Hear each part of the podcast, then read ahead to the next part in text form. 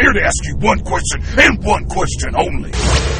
What's your point? What's your point? What's your point? What's your point? So what's your point? What's your point? What's your point? What's your point, man? What's your point? What's your point? What's your point? This is What's Your Point? What's your point? What was his point? I have no idea. Dude, I don't get it. I don't get it either. And now, here are your hosts, Dalvin Osorio. And Paulie Brzez Do I have everybody's attention now? on Turn on the Jets Digital. Welcome to What's Your Point? It's your weekly New York Jets debate show. It's like PTI, but edgier and with only Jets topics. My name is Scott Mason. I will be the moderator for this affair. So let me introduce you to your combatants. First, he's such a badass that he's stealing the nickname Nigerian Nightmare from Christian Okoye. I call him the bad boy of Vimeo. He's a great writer at turnonthejets.com, responsible for my favorite feature over there, the Twitter summary. You can follow him online at Jets and Jolliffe. Mr. Dan Essien. Dan, what's going on, man? What's up? What's up, Scott? Really, really glad to uh, to finally get on the show. I'm pumped. I'm pumped. Uh, I, I know I have a a pretty worthy opponent on the other side. You absolutely do, because your opponent is a man that is known far and wide as the unofficial mayor of Syracuse. In fact, when he walks through the Carrier Dome, everybody does the Wayne's World, we're not worthy, we're not worthy to him. So he's a pretty big deal in central New York. You can follow him on Twitter at Greg Armstrong underscore Mr. Greg Armstrong. What's going on, Greg? Everybody outside of Syracuse thinks that Jim Boeheim runs the city, but everyone inside knows I run the city. You're goddamn right. You want to talk about running cities? You know who runs Gotham City? Our next guest. He is the man who will be deciding your fate today, Greg and Dan. He's the guest judge. He knows the Knicks like I know tricks. It's true. It's a great serial. Silly Rabbit, tricks are for kids. He is the digital media director for Gotham Sports Network, Mr. Andrew Claudio. What's going on, Andrew? Gentlemen, thank you for having me. I look forward to moderating us arguing about this football team. Let's see if you feel the same way by the time we're done. Fingers crossed. Very You know, true. Very I hope true. you're not putting pins and needles in Greg, Dan, and Scott voodoo dolls. That's what I'm hoping for at the end of this show. With that said, let me talk about the rules a little bit for those of you that are unfamiliar or if you forgot or whatever the case may be. This is how it works. It's four rounds. It's modified presidential debate format. So you will hear one person talk for a minute, then you'll hear a one minute rebuttal, and then a rebuttal of the rebuttal. At the end of four rounds, if one person is won, that'll be the end of it, and the winner will get 30 seconds to say whatever they want. However, if we are tied after four rounds, then our guest, in this case, Andrew, will come up with his own question, and that will be the tiebreaker. I won't know the question ahead of time, neither will Dan or Greg. So if we get to that point, that is how it will work out. As far as the judging criteria and what Andrew's going to be looking for, it's the two S's and the two C's style and substance, color and command. So it's not just who made the better point, but it's who made the point more colorfully, who is more entertaining, and quite frankly, if you're funny and do trash talk, you get extra points here on what's your point, because that's how we do things. So, with that said, let's jump into the first topic today, and it involves Mr. Darron Lee, who was just suspended for four games for violating the league's substance abuse policy. Don't want to speculate on what that means, but it does mean that he tested positive three times for something. So hopefully it's nothing too serious. But it has provoked a debate on Jets Twitter about how good or bad Darron Lee was this season. Some people saying that he's been a top five player on the team this year. Is that true? Dan, you go first. So I'm going to say that this is true. Uh, so I think that he's made really big improvements to his game. Uh, I think that he's shown a huge step forward in terms of what he's been uh, able to dissect and what he's been able to read from the offense. Um, I think a lot of that is credit to the coaching. I think a lot of that is credit to his teammates. Uh, but you can see that his on the field judgment, you know, not discussing the off the field, but his on the field judgment uh, has improved. And I think that as uh, someone like Leonard Williams has uh, kind of faded into black and kind of uh, you, you can see him kind of ro- uh, rolling down the ranks on the team as he's walking, uh, you know, through the Buffalo Bill Stadium, uh, kind of not willing to make a tackle. uh, you can see that his his production has kind of fallen off, and I think someone like Darron Lee kind of stepped into that place. So, yeah, I think he is a top five player on this team, despite all the other stuff going on. Um, and I think when he's when his head's on right and when he's playing real well and when he's locked in, uh, you can see the difference. That's Dan's point. Greg, what's your point? So when I think of a, a top five player, it's it's usually a guy that's that's pretty tough to to replace. And for all the strides that Darron Lee has made in the Buffalo game, they started Neville Hewitt and, and Kevin Pierre Louis in his uh, in his place, and they each had sacks, something that Darron Lee has not done all season. Um, so I think calling him a top five player, I, I don't agree with that. Uh, I, I think he certainly made strides uh, in his game from what we've seen in the in the first couple of years. But if a top five player can be replaced by replacement level guys like Kevin Pierre Louis and Neville Hewitt, and they can each provide a sack, um, I I really can't give him that top five player nod on this team. Dan, your rebuttal.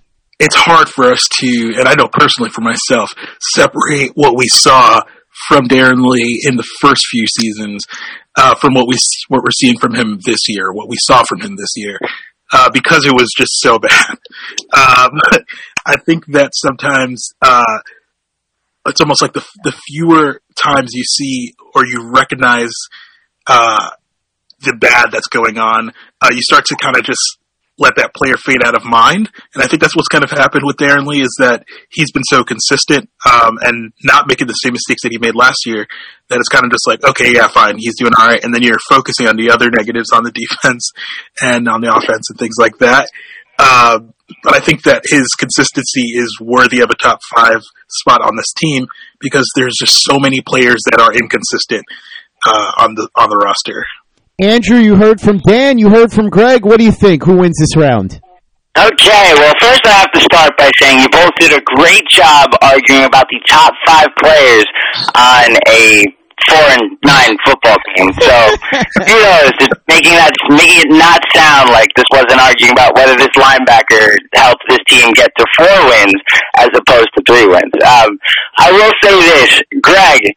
When you pointed out that Darron Lee had zero sacks, I've watched every Jet game this year, and I did not realize that. So I think that alone might get you the point. Dan, I I respect that Leonard Williams has had a tough season, and I he's taken a step back for sure. So that was also a good point. But gotta go to Greg here on this one. I I, I did not realize because I too have thought, you know what, Darron Lee on a four and nineteen has to be one of the best players. But like you said, he's easily replaceable. So point to Greg for that round. There you go. Greg on the board with a one nothing lead as we head yeah. into round number two. Greg is pumped up and fired up and ready to go. Let's see if he can build on this and get to a two nothing lead. And if he's going to do it, it's going to be on this topic, which is we are about to get team MVP voting. It's going to go down very, very soon. Some people have suggested that the team MVP should be Jason Myers.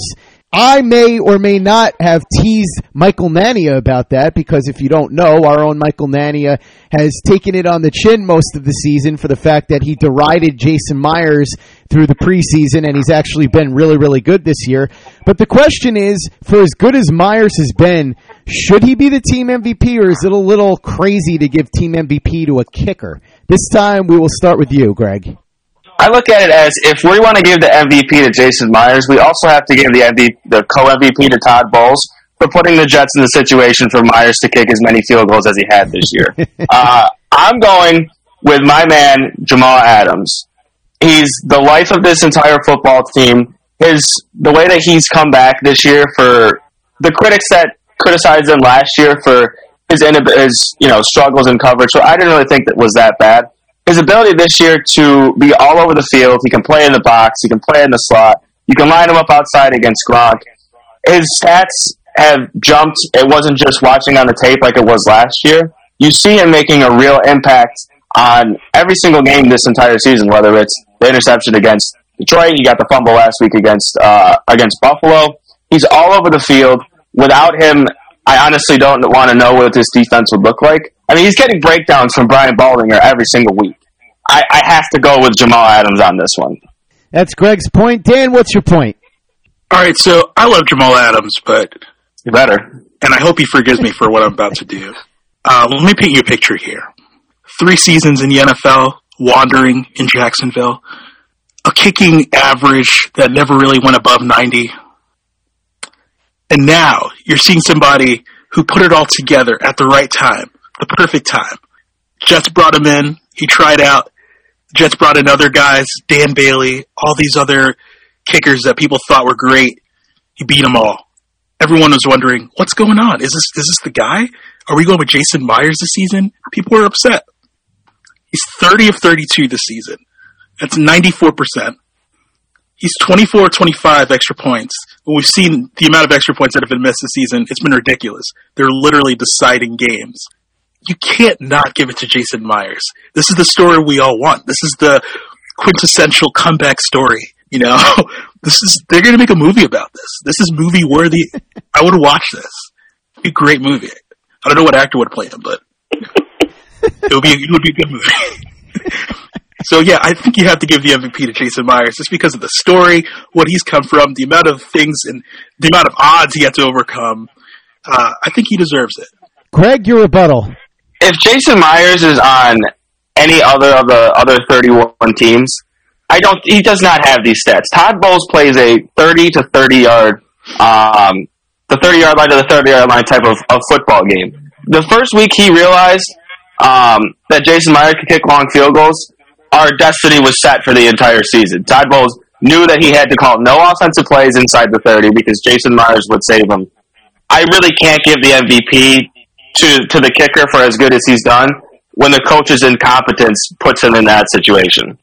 As we go to Andrew for the verdict on this round, I'd like to point out that the only person that could play Jason Myers in a movie would have to be Michael Nania. It's poetic justice. So it has to be. Let's get that done if a Jason Myers movie happens. As we go to Andrew now to render a verdict, what do you think, Andrew? Who gets round number two? Well, first of all, I'm already on, on Fandango looking up for advance tickets to this Jason Myers movie. And I look forward to supporting my buddy Michael. Um, so, one of the criteria we're given is color. And when Dan started to take a to, to paint a picture for me, I was so ready to say, "This is your point, sir. You won it. You literally did what requires painting a picture, and it's added color to this argument." But you brought up Jacksonville and you brought up what his numbers were last year to this year. You made a better case for him being most improved player on the Jets or comeback player of the year. And I don't mean to pile on with what Greg is doing today, but he's kind of running up the score on you. Todd Bowles is the reason Jason Myers has these stats. The Jets' inefficiency in the red zone is why he has these stats. And got to give it to Greg. Jamal Adams is the one player that, if you asked around the league, any expert to say a positive from this season for the Jets, it's Jamal Adams. So, point to Greg on that one. Wow, Greg up 2 nothing early on, and he got quote tweeted by Jamal Adams. So he gets quote tweeted by Jamal, then defends him and wins a point here on What's Your Point.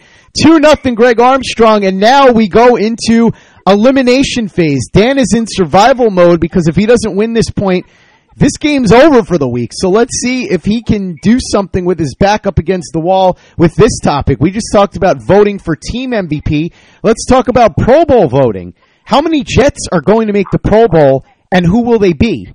Dan, we'll start with you. All right, so I have three Jets in the Pro Bowl. So starting with Jason Myers, obviously, uh, movie will be out in 2019, hopefully.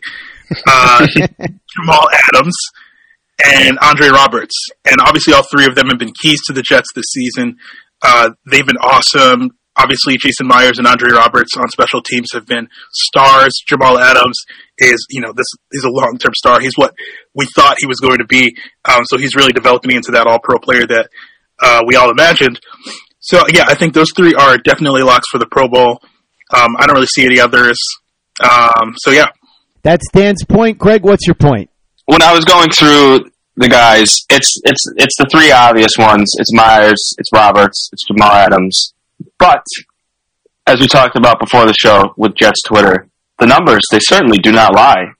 Trumaine Johnson is a top ten cornerback in this league, according to PFF.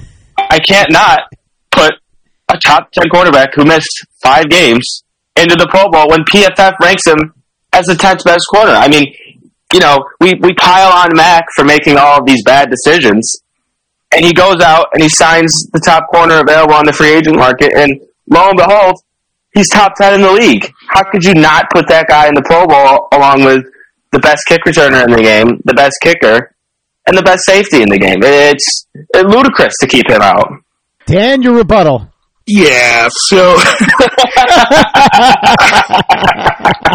I would say uh, there, there's some lasting memories from this season uh, that I, I use as a rebuttal. the moment in Jacksonville where uh, Blake Bortles torched them, but uh, specifically, he had one play where he was about 15 yards behind a wide receiver and jogging uh, as he caught a bomb and went for the end zone. Uh, so just not a lot of great memories from Trumaine Johnson. I know the last two games have uh, been exciting for everybody, but uh, he hasn't been very good for most of the season, and he's been hurt for a good amount of the season. So not only are the numbers based on a smaller sample size, uh, you know, they're obviously uh, augmented by the interception totals that he's had. So obviously the the big game in Detroit, um, and then he's had the three interceptions last two weeks that are kind of augmenting what really is has been a average to below average season for him. Uh, so yeah, I don't know if I would put Trumaine Johnson in, especially with all the other uh, corners in the AFC. Andrew, you heard from Dan and Greg. What do you say? Is this game going to continue, or has Greg won it on a clean sweep? How do I put this? Uh, are you guys into basketball? Do you follow the league at all? Yes. Sure. Yes. Okay.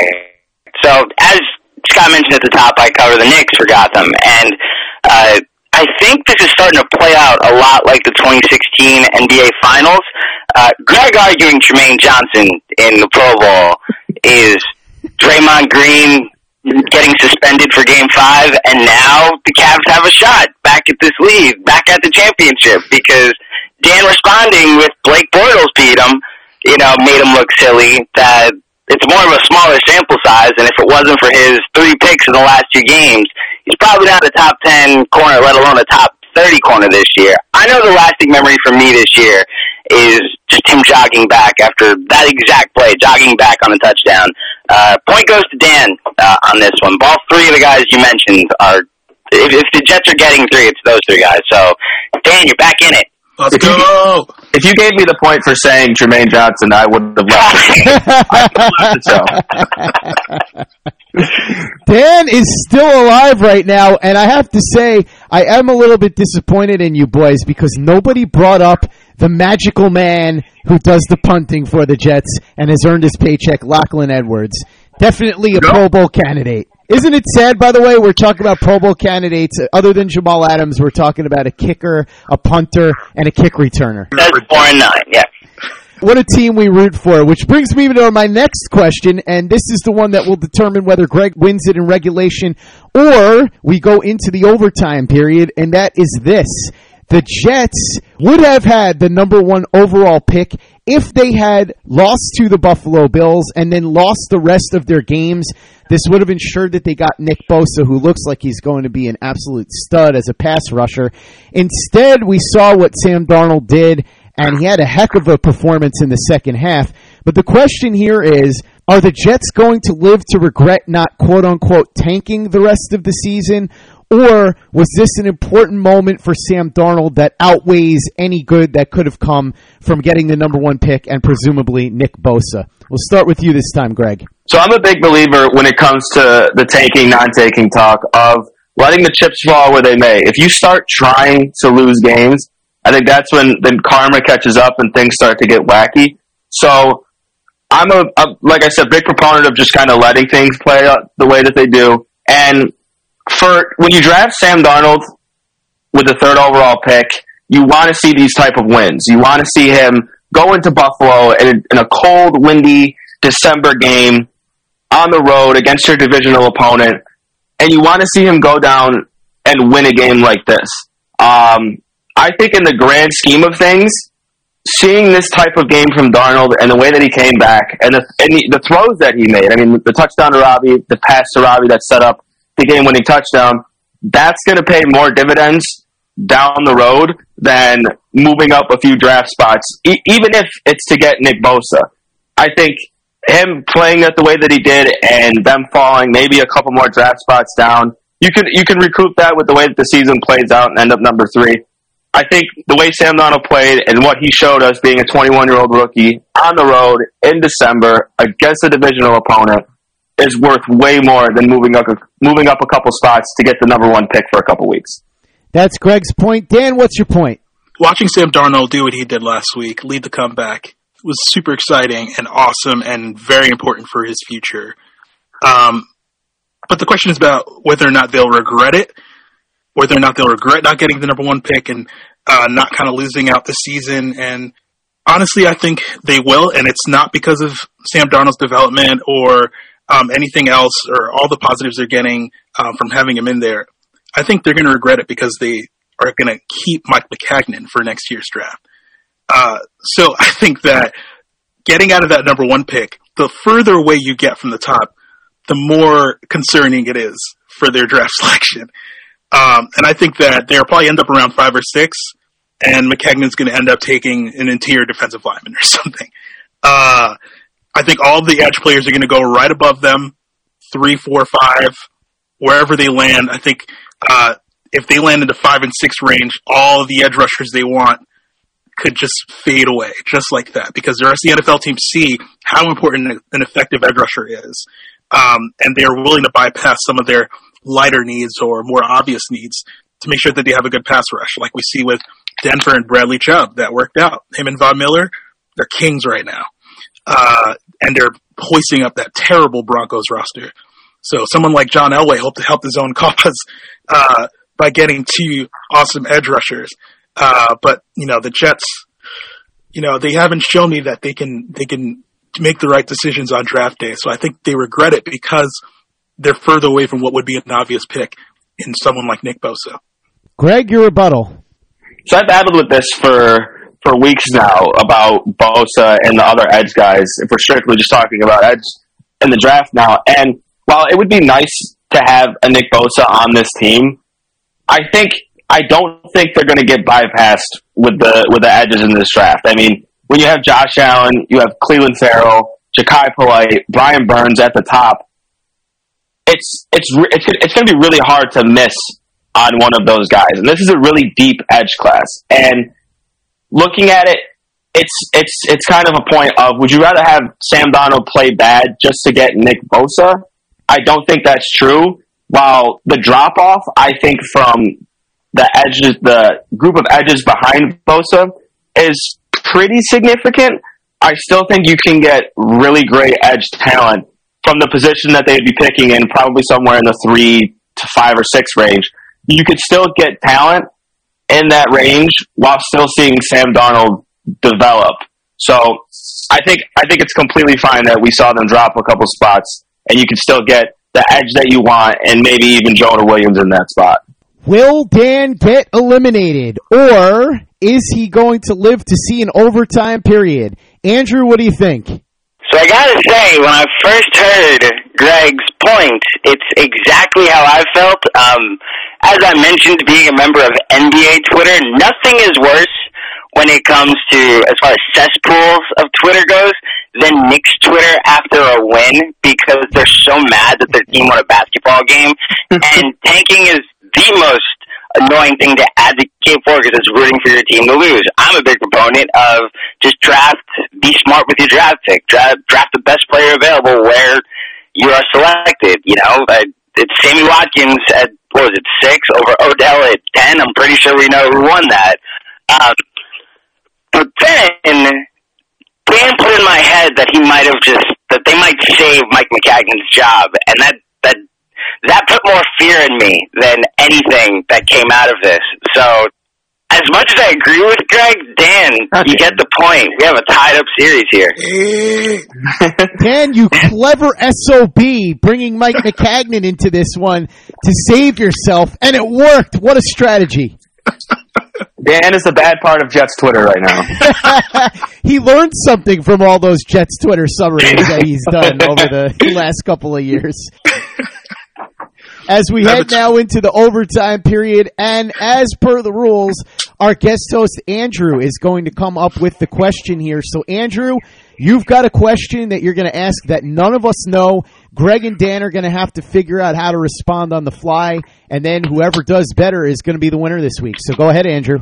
Okay, well, as we were talking about cesspool Twitters, I'm sure you guys have wandered into Giants Twitter every now and then and seen how they have reacted throughout this season. The beginning of the year, trashing Saquon Barkley in the pick, especially when Eli's been so bad, and they should have drafted a quarterback. But then following up the last few weeks after a couple wins and somehow still being in the playoff race, praising the Saquon Barkley pick and how Eli might even be good for next season. And I think from the Jets' perspective, what would you have rather have happened, especially where we are right now? Would you have wanted the Giants to take a quarterback at two and, and wanted Saquon to fall to you? Or are you very happy with having Sam Darnold to this point in the season? Dan, I believe it is your turn to go first. This is my favorite topic on Jets and Giants Twitter. You're welcome. Thank you so much.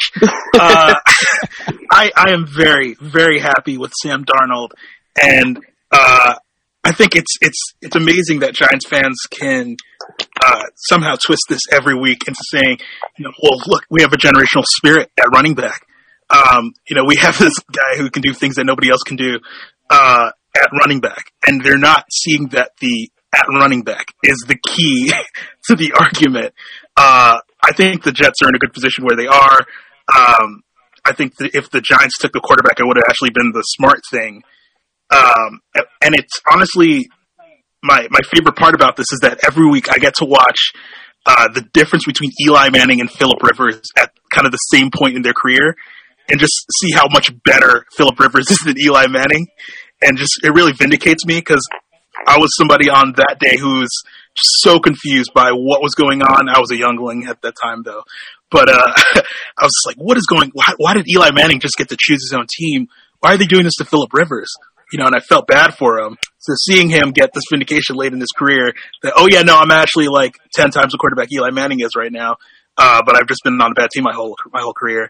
Uh, whereas the Giants have been kind of saddling Eli Manning for his whole life uh, after he's after those two Super Bowls and uh, kind of trying to keep him upright. Uh, but he's just he's fading, and the more they keep believing he can do it, the worse off the franchise is in the long run, and the more likely the Jets can kick them out of uh, MetLife Stadium and keep it to themselves. So uh, yeah, I'm, I'm very happy with Sam Darnold. He's going to be a star. Uh, very happy the Giants didn't take a quarterback because I think it would have been him. That's Dan's point. Greg, what's your point? So I'm looking at it from the perspective of a lot of the energy through the, the Saquon Barkley pick as opposed to a quarterback is directed at, at Jets fans right now. It's, oh, well, look at how good Saquon is. What's Sam's stats? He leads the league in interceptions, blah, blah, blah, blah, blah. If they would have taken a quarterback, their whole fan base would have been divided. It would have exploded from within because there's no there's no chance that quarterback starts this year, and Eli's not good. And it would have just been an app like we think Twitter is a cesspool now. I would directly insert myself into every single Jets or Giants argument of should this rookie quarterback play over Eli because it's literally going to take Eli dying for him not to play, and just the whole fan base divided watching Eli play bad with this uh, rookie quarterback on the bench, watching watching that fan base just rip each other apart from within as us Jets fans sit from afar, whether they took Saquon Barkley or whatever with the third pick. I think that would be the most fun I've had on Twitter probably ever because the Jets have been looked at as little brother for forever to this Giants fan base, and seeing the next possible great thing sitting on the bench while Eli is throwing, you know, 20 yard lobs in the air, 20 yard ducks would just delight my entire world. Dan, your rebuttal. Honestly, so if, if Giants fans, they wanted to see uh, a running back, but they're also, you know, they kind of want both the best of both worlds. They want to believe that Eli Manning can still do what he what uh, he used to be able to do, and they want to believe that they have, uh, you know, this this guy that's going to be uh, this incredible running back for a long term. Um, obviously, one of those is true, whereas the other is not. But really, they could have just had both if they just took Josh Allen. They would have had the running back, and they would have had a quarterback to believe in for the future. Uh, and yeah, you know, they, they passed on that. They passed on an opportunity to please every faction of the fan base. But you know, it's you, you can't you can't really fault them. You know, they they want this guy that's has connections to New Jersey. He wants to be a giant. You know, he really wanted to be part of the team. So fine, you know, you go with Saquon Barkley, but they could have had both with Josh Allen. The overtime period is complete. Now all we need to know is who won it. So, Andrew, what do you say? Well, I gotta say, Dan, I was I, I was so ready to complete the Cavs comeback and say that you say that you did it because for one, I have been on team Philip Rivers is better forever. I it is the most annoying thing to talk to a Giants fan about Eli Manning and put him into some kind of context because they can't. It's impossible. He's the greatest quarterback ever. He won two Super Bowls. Is it, it, that's going to be on his tombstone. We're going to ignore how inefficient he's been. We're going to ignore how the defense has carried him to those two Super Bowls. No, it's he won two Super Bowls. Shut up, you're stupid. You're a Jets fan. And I thought you won it. And then, like I said, if you paint a picture for me, you probably win the game because I imagine the world. Like I have to take this to baseball. As a Mets fan right now, who's been little brother my whole life, it is incredible watching Yankee fans flip out that their team won't spend eight hundred million dollars on Bryce Harper and Manny Machado the year after they won hundred games and set the home run record because that's what will help them improve eight games to be better than the Red Sox, or just maybe the Red Sox won't be as good this year. Um, Greg, painting that picture of Giants fans losing their mind uh, because Eli Manning throws duck after duck and isn't saved by a Saquon Barkley that uh, can turn his five yard check down into a 65 yard pass. Um, and losing their minds because their backup quarterback is the rookie that they drafted it to. And them even turning on Eli, which I never thought I'd see happen. Greg, you staved off the collapse and you came away with the victory today, sir. All right, Greg, look at you finding a way to hang on for dear life and win this week.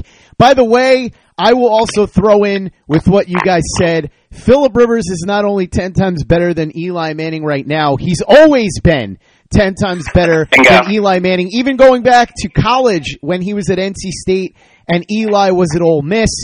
And the whole entire argument always comes down to, like you said, Philip Rivers is better at A, B, C, D, E, F, G, H, I, J, K, L, M, N, O, P.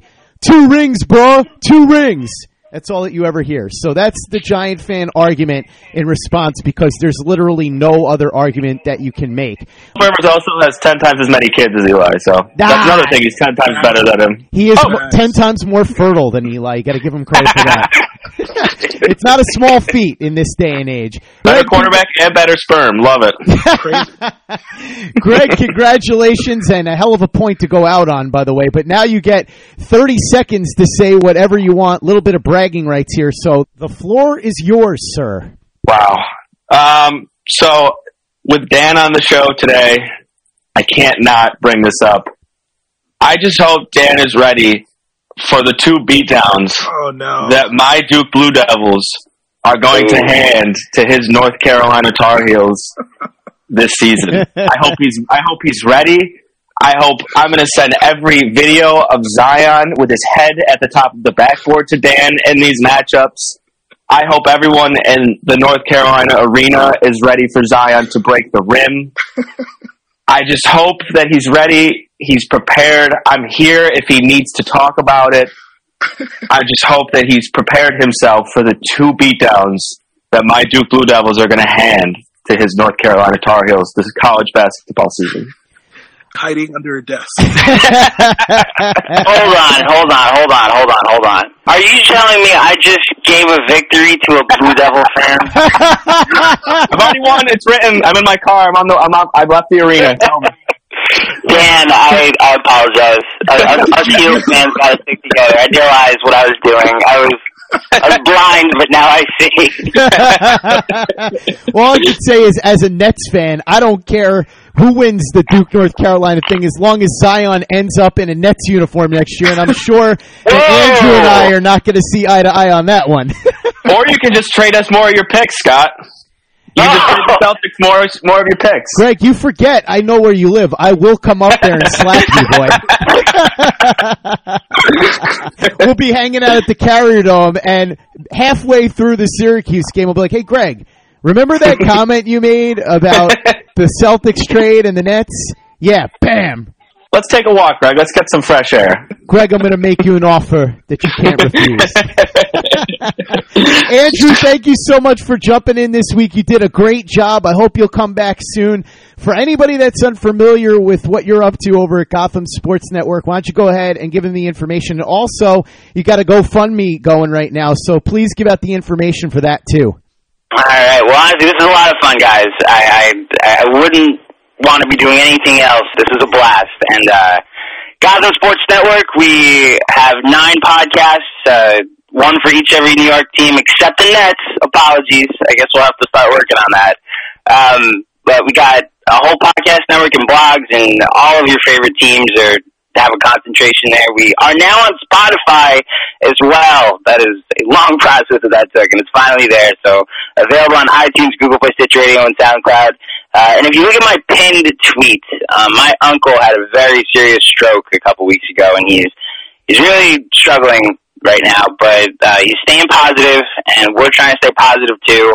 Um, my cousins, unfortunately, have had to move out of their house because they can't afford it, obviously. So that's honestly been my week. But again, we are all staying as positive as possible. If you want to help out with our medical expenses, with my cousin's medical expenses, I started a GoFundMe. It's on the pinned tweet on my profile. The support we've already gotten has been overwhelming. So I appreciate to uh, these strangers, honestly, that have have sent something to, to help us out. Uh, it's really meant a lot. The generosity of people that I've never seen in the flesh. So again, it's my pinned tweet on Twitter. Um, I, I again I appreciate it. And guys, this was fun. Um, go heels, go America. But Greg, it was fun getting to meet you today. You too, man. This is good. I don't want to put pressure on anybody, so if you can't afford to give, don't worry about it. But if you can and you can find it in your heart this holiday season, please help out Andrew and his family. Like he said, his pin tweet is up right now, so you can get all the information there. Andrew, thanks again. And by the way, if you are looking for somebody to do a Nets podcast, it's possible I could be persuaded if you ask nicely and bake me some cupcakes like the Jets did for Dont'a Hightower in the offseason. The only difference is you might be able to land me, whereas I don't think the Jets ever had a chance at Dont'a Hightower. Well, well, my people will call your people. We'll be in touch. Sounds good. Thanks again, Andrew, and thank you for listening to What's Your Point. I have exorcised the demons. This house is clear.